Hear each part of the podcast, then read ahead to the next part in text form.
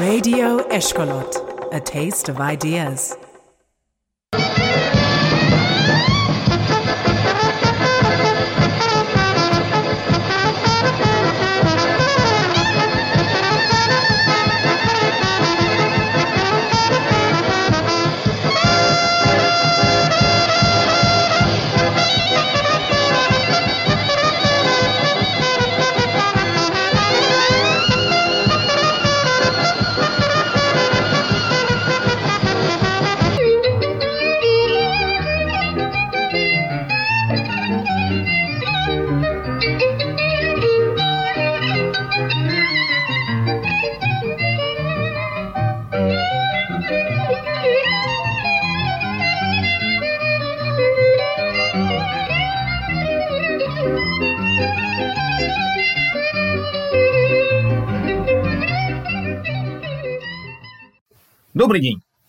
С вами Илья Сайтанов. И Митя Храмцов. Мы продолжаем рассказ о еврейской музыке в советском ресторане. В качестве эпиграфа послушаем одесского музыканта Семена Полея – и папа знали очень много песен. В 20-е годы, когда они были молодые, мама даже училась в школе еврейской рабочей молодежи. Евромол называлась. Они встречались, были коллективы, где даже русские украинские люди были вынуждены выучить идиш, чтобы работать с еврейскими коллективами. И в нашем дворе был один человек, украинец, э, он был мельником, но он говорил на идиш лучше, чем евреи. Это эпоха 20-х, начало 30-х годов. А потом начался 37-й год и 40-й, когда Бабеля расстреляли. И стало все понятно, что лучше сидеть очень-очень тихо и ничего о своем еврействе не говорить. И в это время началось вот это самое, когда Абрамович стал Ивановым, Хаим стал Васей и так далее, и так далее. Началась вот такая вот мимикрия, чтобы как-то быть как все, русскими или советским человеком. Вот такая формулировка была. Был э, э, большой страх за все, что касается еврейства. Я ведь еще при Сталине жил. И в 53 году мне было 15 лет. А уже начиналось дело врачей. И готовилось передвижение евреев на Дальний Восток. Вообще, это страшное время было. Но Сталин умер, и как-то это дело притихло. И даже потом появился Хрущев, чье время было названо оттепелью. И казалось, что еврейское искусство возродится. Но это продолжалось 4-5 лет. А потом снова стали закручивать гайки и контролировать все то, что делалось на эстраде. Тем более, что по радио бесконечно шли лекции о том, что Израиль – это враг Советского Союза, что сионисты – это враги Советского Союза, а те, кто э, поет еврейские песни, это их агенты. Мы начнем с хрущевских 60-х годов и посмотрим, как менялось отношение государства к еврейской музыке в ресторане. Около 63 -го года моя мама, Наталья Сайтанова, ходила слушать еврейский оркестр со скрипкой и пением на идиш в ресторан недалеко от метро Бауманская в Москве. Вот что там играли и пели. Из того, что они реально пели, и мне запомнилось, у них было два ключевых номера. И самый главный был Аиден Койтен Папиросом. Знаешь угу. такой? Да, знаю. Вот. Страту вы пожалеете, ноги мои боссы и так далее. Вот. Это у них каждый раз было. А второй Это... какой? А второй – купите бублики. Ага, понял. Купите бублики, горячие бублики. Ну, это знаешь. А на каком языке? То есть поют на идиш, получается? Пели все на идиш. Ну, или вот на таком смешанном, как я тебе, Аиден Контен Папиросен. Mm-hmm. Вот, э, ну, например, бублики, они пели по-русски, естественно. Танцевал кто-то? Нет, нет, нет, никогда. Нет, не танцевали. Хотя Хава Нагилу они играли. И, по ее воспоминаниям, музыка эта звучала свободно, без ограничений. Здесь, Ничего, судя по всему, да. никаких запретов не было. Это как раз было фактически то, что называется оттепель. Ночка темная и туманно, все кругом темно. Мальчик маленький стоит, мечтает об одном. Он стоит в стене прижатый и на вид чуть-чуть горбатый поет на языке родном. Ой, койче, kończy papierosu, blitygimy trerlis pargosu. Kończy, kończy, benemunis, idnotaf mirak munis benem gepe. А из справки КГБ Украинской ССР мы понимаем, что уже в 1972 году эти песни считались неблагонадежными и не входили в утвержденный репертуар. В ряде ресторанов городов Симферополя, Евпатории, Алушты, Феодосии Крымской области в последнее время имеет место исполнение оркестрами мелодий 740 и Хава Нагива, пользующихся большой популярностью среди националистически настроенных евреев. Оркестрами ресторанов города Николаева систематически исполняются еврейские песни и мелодии «7.40», «Купите папиросы», «Мальчик из гетто», «Плач Израиля», «Мясоедовская» и другие, не входящие в репертуар оркестра. В 1971 году музыкантами оркестра «Кечкемет» город Симферополь и кафе «Феодосия» дважды исполнялся гимн Израиля. В отношении музыкантов ресторана «Кечкемет» Кофтун ВВ и Бакши ВИ у КГБ проведены профилактические мероприятия, а музыкант Матвеев уволен. Что же случилось между 63 и 71 годом? Как минимум два события. Шестидневная война в июне 67 года, в которой СССР поддержал противников Израиля, арабские страны, и начало массовой репатриации евреев из СССР. Это как раз начало 70-х годов. Рассказывает одесский музыкант Дмитрий Шварц. А вот когда начались проводы, когда уже началось в 70-х годах начали евреи уезжать, что получалось? У людей оставалось много денег. И они решали сделать проводы как проводы. И уже играли все, что хочешь. Они платили бешеные бабки. Если раньше мы там за 5 рублей песню пели, так здесь шли только червонцы, и полтинник, и четвертаки. Ну как же можно отказаться, чтобы не спеть? Под риск рисковали и пели, и зарабатывали. В итоге сионистские, в кавычках, мелодии стали попадать в списки запрещенных. А музыкантов стали жестче контролировать. Ну, мы играли и пели все. И вдруг в какой-то один день как-то все стало меняться. Вдруг наш директор, во-первых, наш этот паскудный директор Белецкий создал АМА, объединение музыкальных ансамблей и заставил всех ресторанов, чтобы музыканты были не в самом ресторане, получали зарплату, чтобы мы якобы были вот, централизованы. Короче, чтобы был над нами контроль. Вот. И также со свадебных залов это все было. И мы играли, играли, а потом вдруг стали запрещать. Эти все дирижеры, шмирижеры, что они придумали – они придумали для, над оркестрами поставить там группу оркестров, и чтобы был какой-то один дирижер.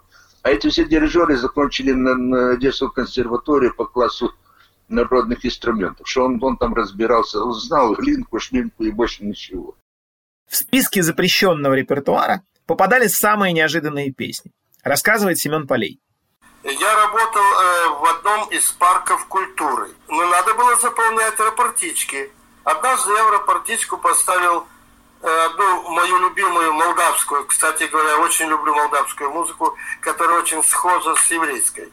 Э, я поставил песню под названием «Фрумасы нун целен колхоз». То есть песня про трактористов, которые пашут колхозные поля и так далее. Но мелодия очень, очень веселая. Э, и я решил ее ввести в репертуар вызывает меня директор парка и говорит, Семен, вы увольняетесь с работы. Я говорю, за что? Вы поете запрещенный репертуар. Я говорю, какой запрещенный репертуар? Вот тут у вас записано «Фрумасы Нунцелен колхоз». Я говорю, позвольте. Я пошел в киоск, купил журнал в издательстве, изданная книга молдавских народных песен – вот автор, вот э, автор текста. Он говорит, как это так? Где вы взяли? Я говорю, да вот же, печатный журнал в киоске купил. Он сидит обалдевший, а мне из обкома прислали, значит, распоряжение. Я говорю, ну хорошо, объясните мне, пожалуйста, какой репертуар запрещен? на бумаге вы где-нибудь э, какую-то инструкцию имеете? Да, я имею, но я вам не покажу ее. Я говорю, как это вы, а за что вы меня увольняете? Ладно, я сейчас позвоню в обком. Звонит в обком какому-то там секретарю и говорит, вот вы велели мне уволить Полея с работы за то, что он поет запрещенный репертуар. А он взял его из журнала.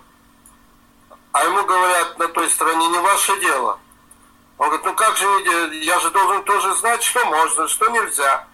Он говорит, это не, э, не публичная инструкция.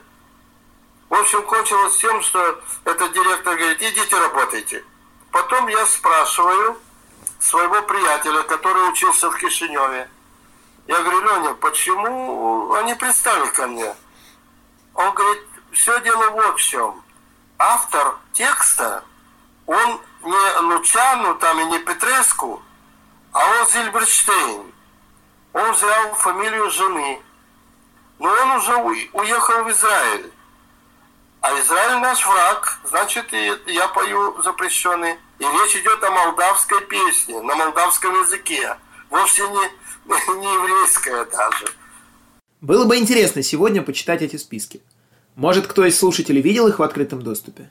Напишите нам, пожалуйста. Послушаем ту самую песню про веселую свадьбу в колхозе.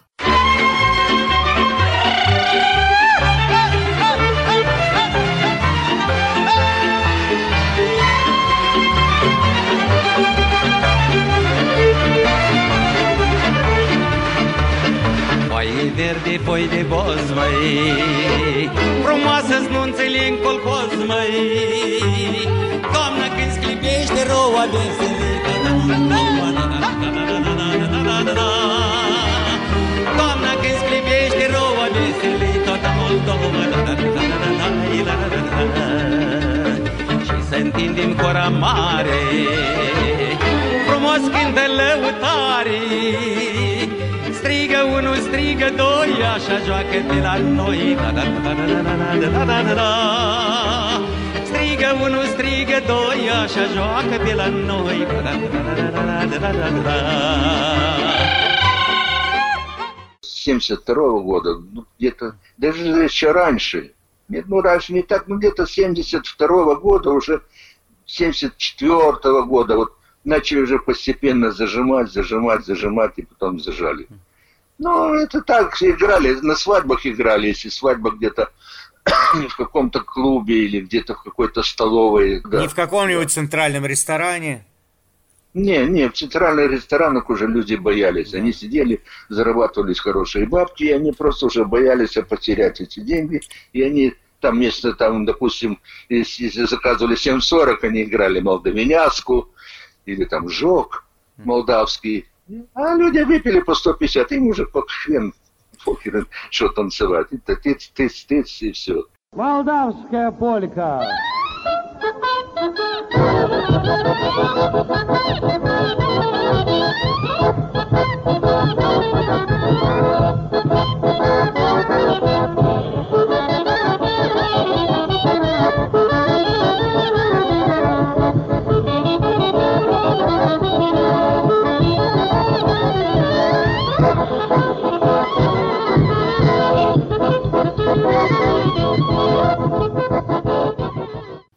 Ну и в результате всех этих усилий еврейский репертуар из ресторанов ушел. Остались буквально пара вещей. Рассказывает Юрий Хайнсон, а наш друг, пианист и аккордеонист из Харькова, уже про 80-е годы в своем славном городе. Были такие две градации разрешенности. Значит, вот 740 играли везде. Представить себе украинскую свадьбу, на которой не танцует гопак, ну, можно. Но представить себе украинскую свадьбу, на которой не танцует 740, практически невозможно. То есть 740 и цыганочку танцевали на, на любой украинской свадьбе. Но вот как бы вот 740 можно, а вот Хаванагила это уже сионист. Это я хорошо помню, как в ресторане театральный у нас на углу Сумской, прямо вот на площади Советской. Вот, нам заказали Хаванагилу, и значит, градация была такая. Значит, ну, это уже были где-то 80-е годы. Значит, заказ песни стоил 3 рубля. Заказ фирменной песни, ну, импортной, Тогда была в моде итальянская эстрада. Там Лошатами Кантара это было 5 рублей. А вот Хаванагила было 10. Послушайте, как звучит 7.40 на украинской свадьбе. Или лучше сказать 7.40 на украинском весіллі. В исполнении гурта «Виляни».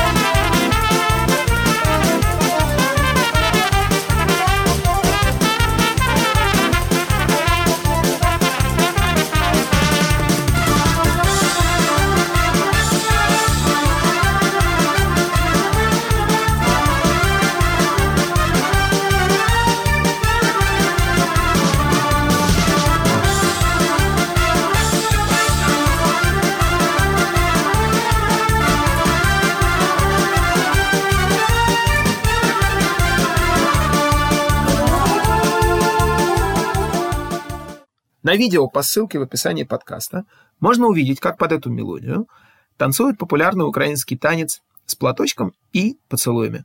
Целуваный с хустынкою. Одновременно с усилением давления на музыкантов происходили изменения с языком.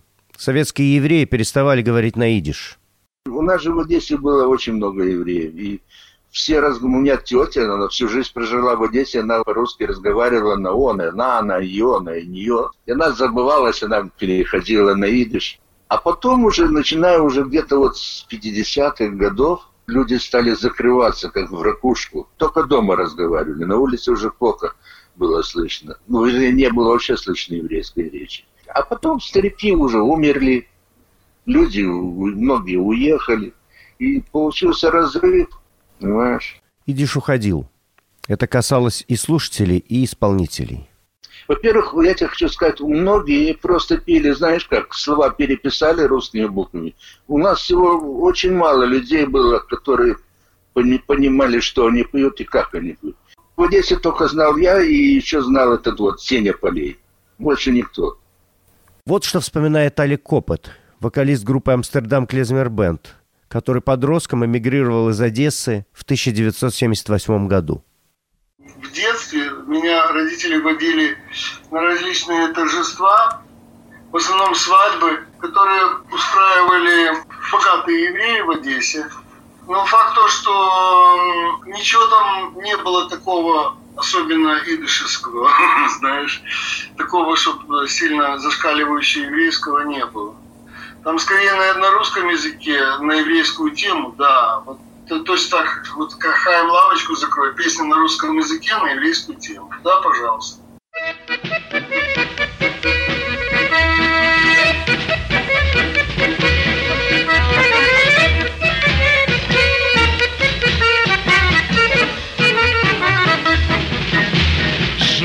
Свете Хаим, никем не замечаем Старые вещи Хаим покупал. Жил на свете Хаим, никем не замечаем Олды шмоты с Хаим продавал. Ой, это было просто удивление Ой, это было просто восхищение.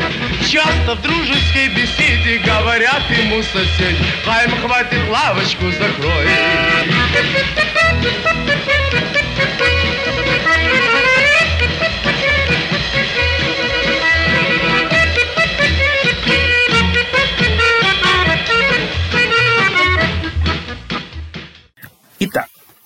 в результате гонений репертуар уходит.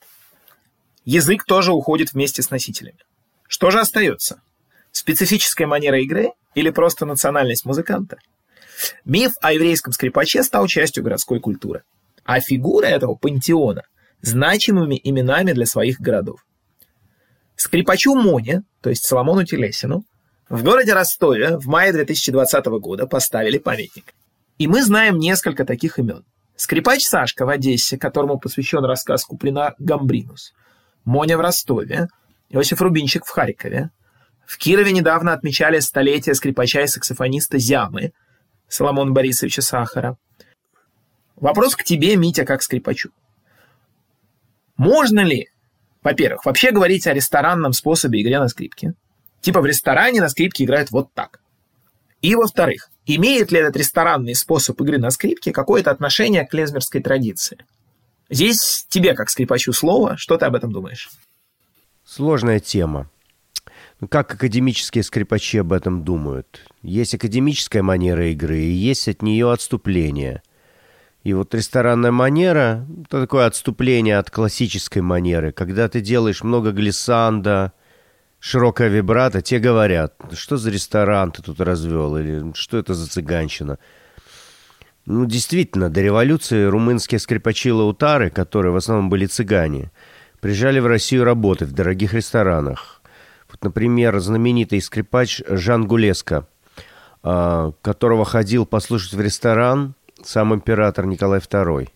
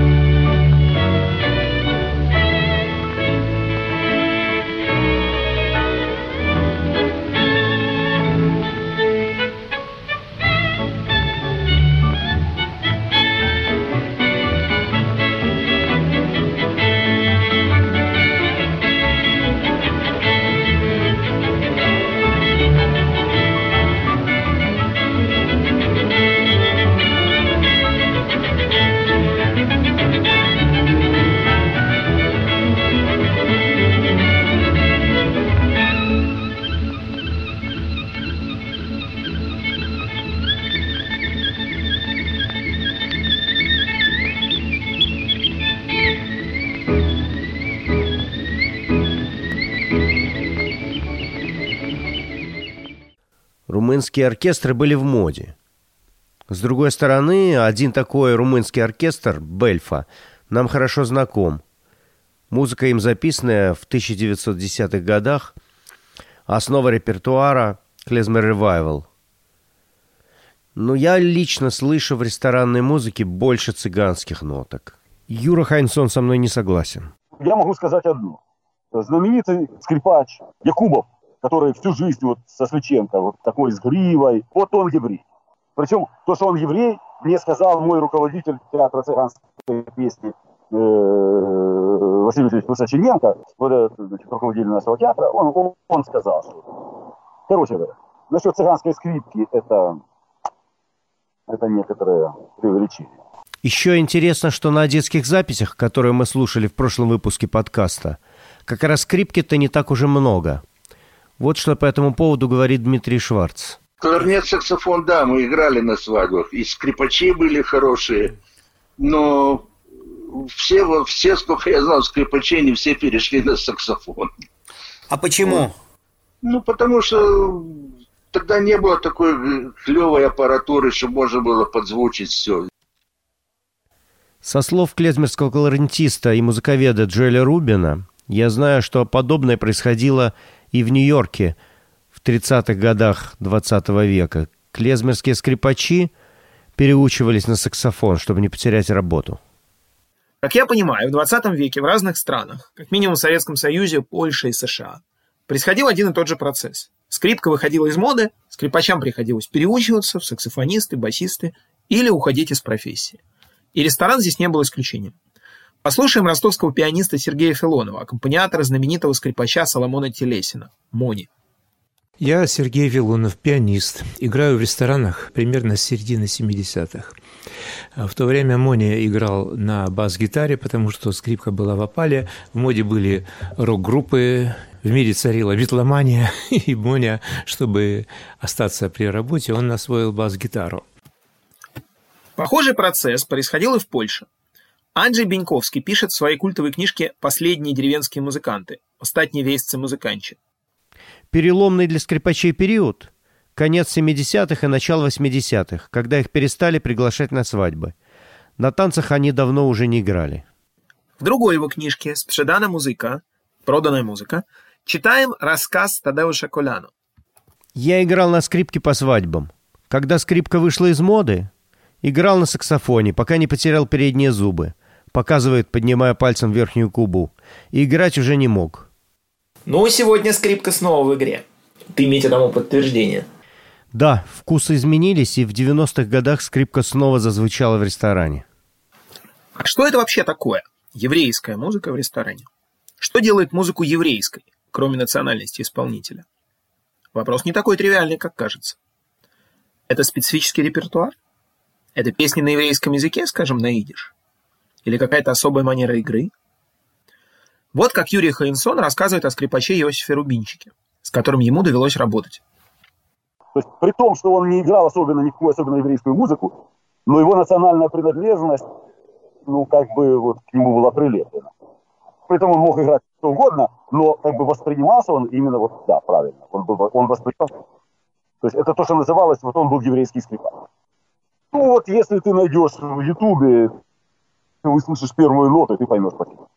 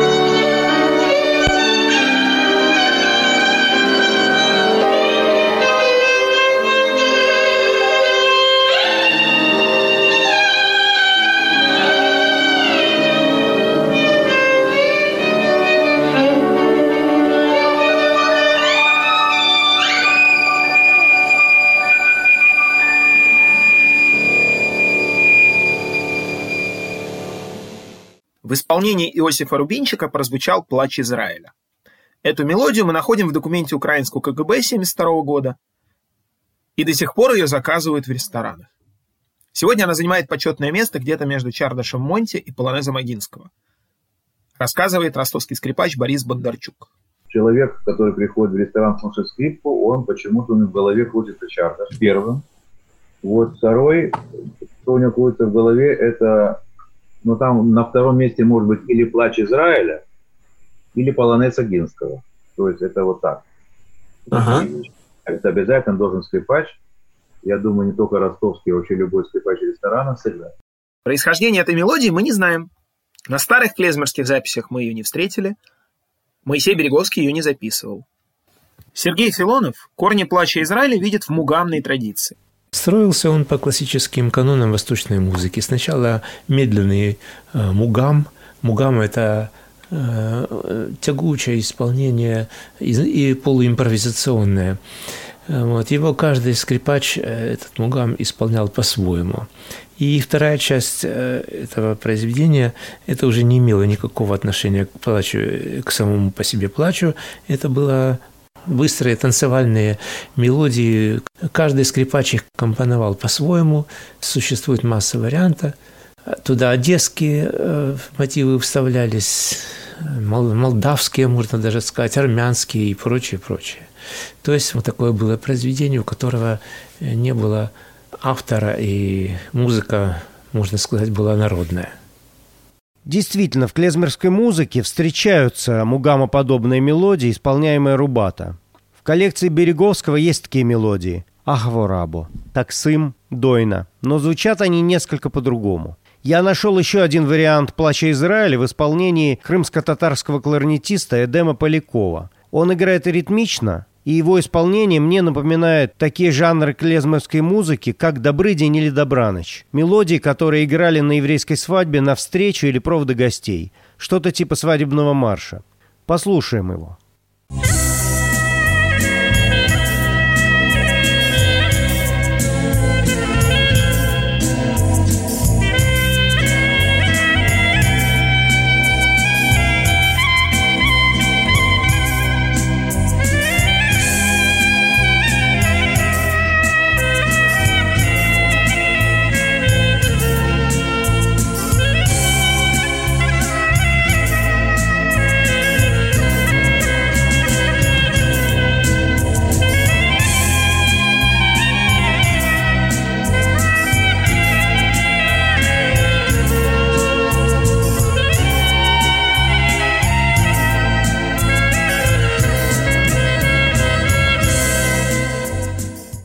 Может, действительно, это когда-то был Добрыдень, это интересно.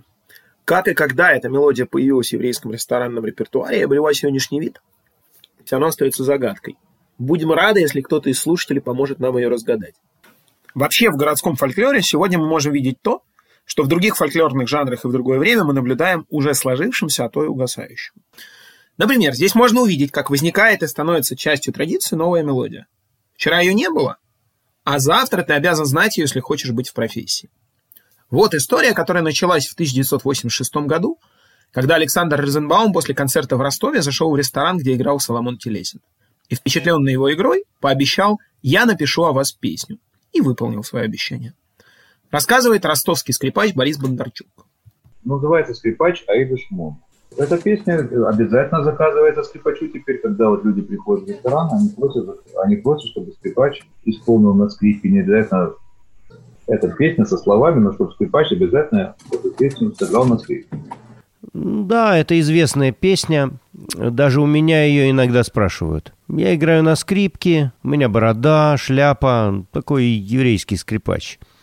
Некоторым кажется, что это та самая песня, которую я просто обязан исполнять. Но несмотря на то, что я иногда исполняю старый кабацкий репертуар, видимо, я еще не достиг уровня настоящего лабуха, и эту песню играть не берусь. Послушаем лучше ее в исполнении армянина Боки.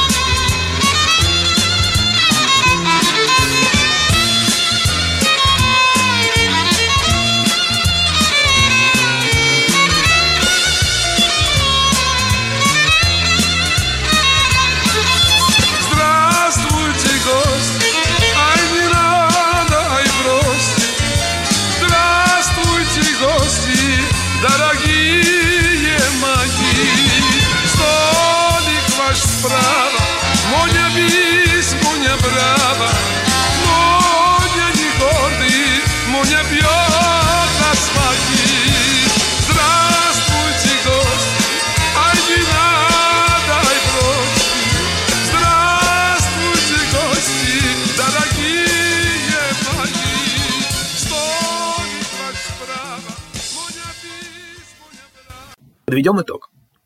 Мы можем говорить об отдельной фольклорной традиции еврейской музыки в ресторане. Традиция эта корнями в ранее существовавшем еврейском фольклоре. Но она новая. Причем она менялась, ее портрет в 70-х не такой, как в 90-х или сегодня. Она зависит и от моды, что сегодня заказывают, какой инструмент хотят слушать, и от географии. Начиная с конца 60-х годов, еврейская музыка попала под очередную волну запретов и гонений и была вытеснена из ресторанов почти полностью. Заказывать еврейские фрейлоксы и песни на идиш стало опасно, да и некому с отъездом из страны носителей идиш.